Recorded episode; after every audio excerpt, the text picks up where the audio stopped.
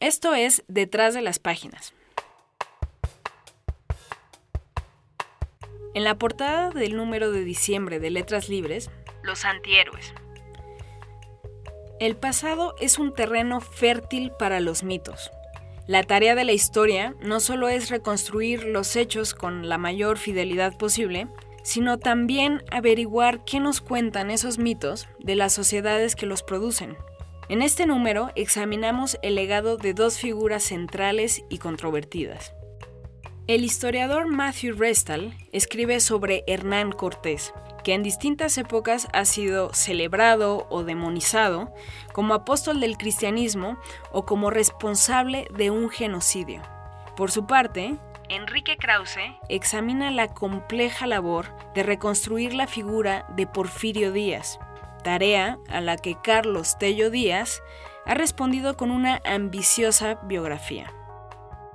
Siempre he pensado que hay personajes en nuestra historia que necesitan que reclaman una biografía a la inglesa, una biografía que, el autor le lleve años hacer, que agote todas las fuentes, que tenga un volumen y un, y un empaque digno de las grandes biografías inglesas. Sin duda alguna, la biografía de Carlos Tello sobre Porfirio Díaz pertenece a ese muy reducido elenco de biografías a la inglesa escritas en México. Quizá es la que más cumplidamente lo, alcance ese rango. Yo creo que es una obra maestra y me entusiasmó tanto su profundidad, su equilibrio, su juicio, la pintura que hace de Porfirio Díaz y del siglo XIX, de esos primeros 37 años en la vida de Porfirio Díaz, de 1830-67, que me movió a escribir un largo ensayo sobre él. Creo que es un gran logro intelectual de Tello y una gran noticia para la biografía y para las humanidades en México en general.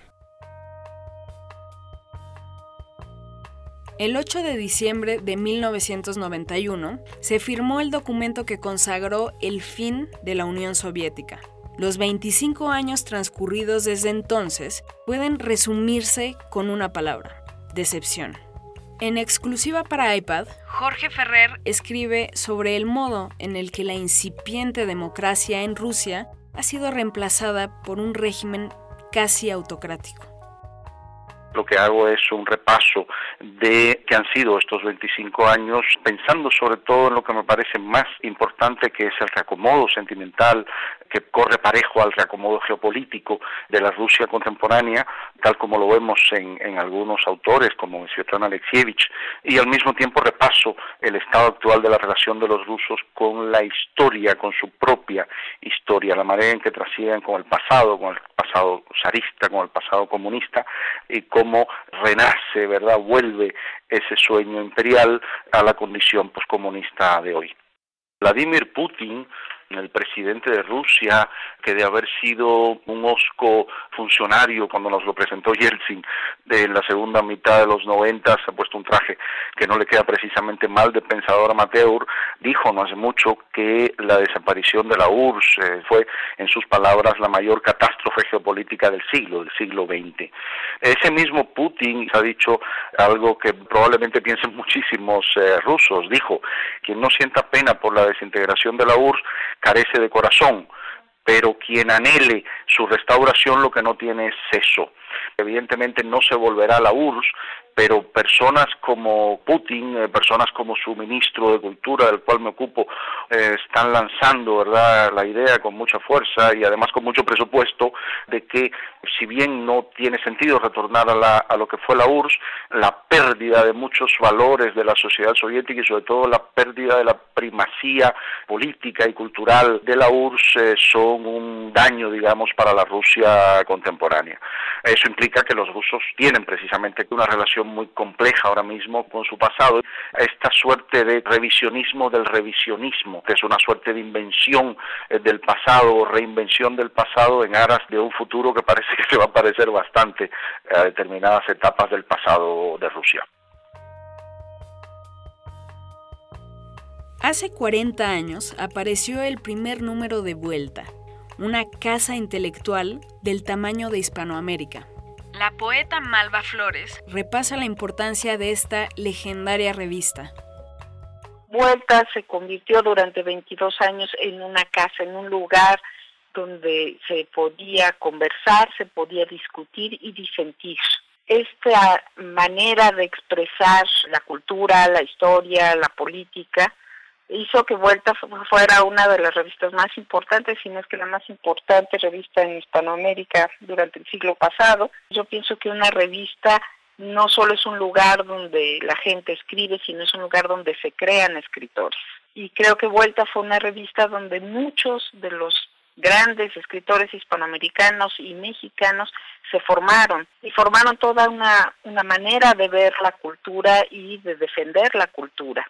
Creo que es también interesante ver cómo a diferencia de algunas o de muchas publicaciones en la actualidad, Vuelta tenía un especial interés en la actitud de los poetas, no solo porque escribieran poesía, es obvio que así es o así fue porque Paz era un poeta, sino porque los poetas representaban un modo de ver el mundo que Vuelta también expresó. Entonces es para mí una defensa de la poesía, como también lo fue una defensa de la libertad y de la manera de disentir.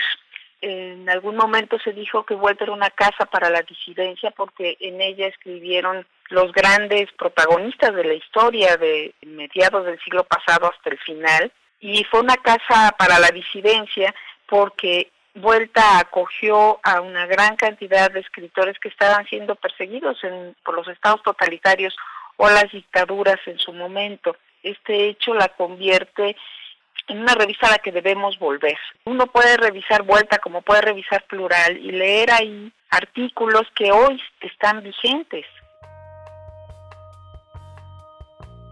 A propósito del centenario de Elena Garro, Lucía Melgar habla de cómo esta escritora desmontó las dinámicas de la misoginia y el autoritarismo, mostrando que la dominación social y personal comienza con el lenguaje. La obra de Elena Garro es importante porque ella explora todos los géneros prácticamente, porque es una obra de contrastes. Hay muchos aspectos que se han destacado de su obra, como podría ser el realismo mágico, lo fantástico, los juegos con el tiempo, el tipo de personajes eh, ligados por un lado a la historia y por otro lado a la fantasía, y que se han eh, tratado de la crítica eh, respecto a la obra de Elena Garro. Y un poco la idea aquí es mostrar cómo se puede seguir un hilo conductor para leer toda la obra. La particularidad de la obra de Garro para mí, por lo que creo que es una, una gran escritora, es por la forma en que ella usa el lenguaje, por la importancia de la oralidad, por la prosa poética que hay en muchas de sus obras, no en todas, pero en muchas, por el significado de la palabra para ella. y Para Garro, de alguna manera, la palabra es una palabra mágica en el sentido que puede tener una magia mm, blanca o una magia negra, ¿no? Puede ser una, una palabra transformadora en un sentido positivo que abre la puerta, por ejemplo, a la fantasía, al tiempo de la dicha, etcétera, o puede ser una magia negra que trae un destino nefasto. Por otro lado, es la importancia del silencio la variedad de silencios que hay en la obra de Garro, creo que en pocas obras se pueden encontrar. Por un lado es el silencio como censura o como represión, pero también es el silencio como resistencia, como una forma de, pues incluso de expresión de algo que es sorprendente o de la dicha, etcétera. Y en este sentido, la palabra y el silencio se complementan y de alguna manera se enriquecen. Creo que en última instancia lo que nos lleva es a pensar cuál es eh, la ética o la poética de la palabra en Garro, más bien en su obra, no estoy hablando de Garro como persona, ¿no? creo que hay un ideal de la palabra como una palabra que puede eh, buscar la verdad, transmitir la verdad, decirle la verdad al poder, una palabra poderosa en ese sentido. Jim Jarmusch no sale de casa sin una libreta en la que anota películas, canciones, libros, pinturas, calles o citas que le interesan. Mauricio González Lara entrevistó al cineasta que considera que un director que solo sabe de cine es un pésimo director. Lo que yo creo distingue principalmente a Jarmusch son dos cosas. Uno es que dentro de este estilo contemplativo que le debe lo mismo a cineastas orientales como Osu y, a cineastas eh, franceses como Bresson o Jean-Pierre Melville, logra insertar un, un sentido del humor eh, muy seco, pero muy, muy efectivo en, en su obra. Jarmusch siempre mostró esta, sensibilidad casi rockera para explorar la, la idea de América y esos personajes de, de contemplación interna. Me parece que hace una reflexión muy muy interesante respecto a, a lo que debe ser un eh, director de cine en términos de que un director de cine que solo sabe de cine es un pésimo director, a su juicio. Él elabora esto basado en la figura del diletante. Muchas personas consideran que un diletante es una persona que sabe poco, un poco de todo, pero mucho de nada. Y lo usa generalmente como una eh, ofensa, como un insulto. Y Jarmusch dice que, de hecho, el director de cine debería ser un diletante. Debería de saber de arquitectura, debería saber de música, debería de saber de, obviamente, de cine, pero también de literatura, caminar por las calles, porque el, cine que solo se alimenta de cine tiende a ser limitado y obtuso. Lo que va a, contracorriente un poco del enaltecimiento del cine como un ejercicio de erudición eh, solipsista.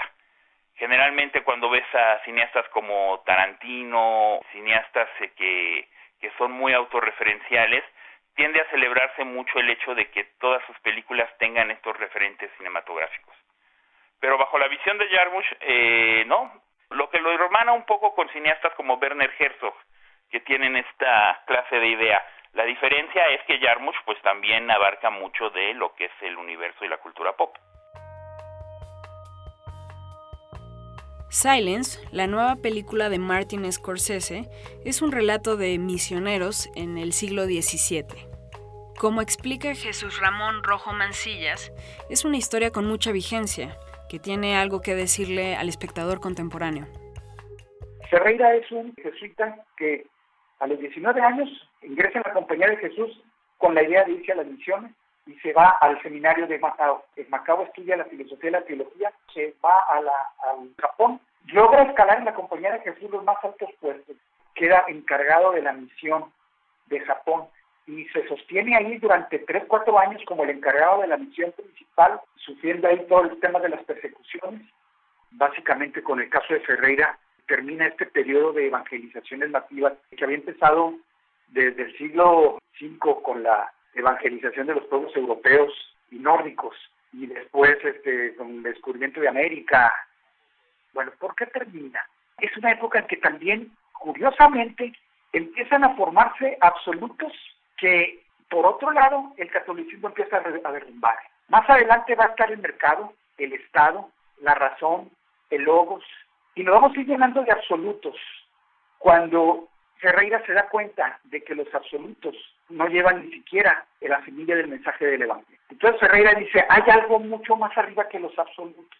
Se da cuenta de que la iglesia, el dogma, los anatemas del concilio de Trento, las excomuniones, no tiene el valor de una ceniza de un cacahuate comparado con el sufrimiento humano concreto. Ferreira ve en el sufrimiento provocado, en el sufrimiento que un hombre inflige a otro hombre, el punto de partida de lo que puede ser el mensaje del Evangelio y una convivencia humana más amplia, abarcando incluso hasta la globalización. No son los absolutos los que pueden fundamentar la convivencia humana, sino es el real y concreto ser humano sufriente que está ahí. Entonces Ferreira escoge, escoge la apostasía, el, el peor pecado contra la fe. Prefiere ser la vergüenza de Europa, la vergüenza de la compañía de Jesús, la vergüenza de todo el mundo, por el sufrimiento humano real y concreto.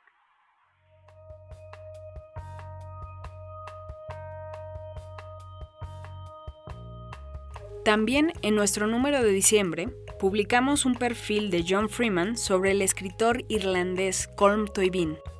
Rafael Rojas escribe sobre la última revolución rusa y Enrique Serna defiende un término en boga, los godines. Letras Libres estará disponible a partir del primero de diciembre, no lo olviden, en puestos de revistas y también en iTunes Store, en su versión para iPad. Pueden suscribirse a los podcasts de Letras Libres a través de iTunes, SoundCloud, Stitcher o cualquier otro lugar en el que suelan escuchar sus podcasts. Recuerden compartirnos sus valoraciones y comentarios. Esperamos que disfruten este número.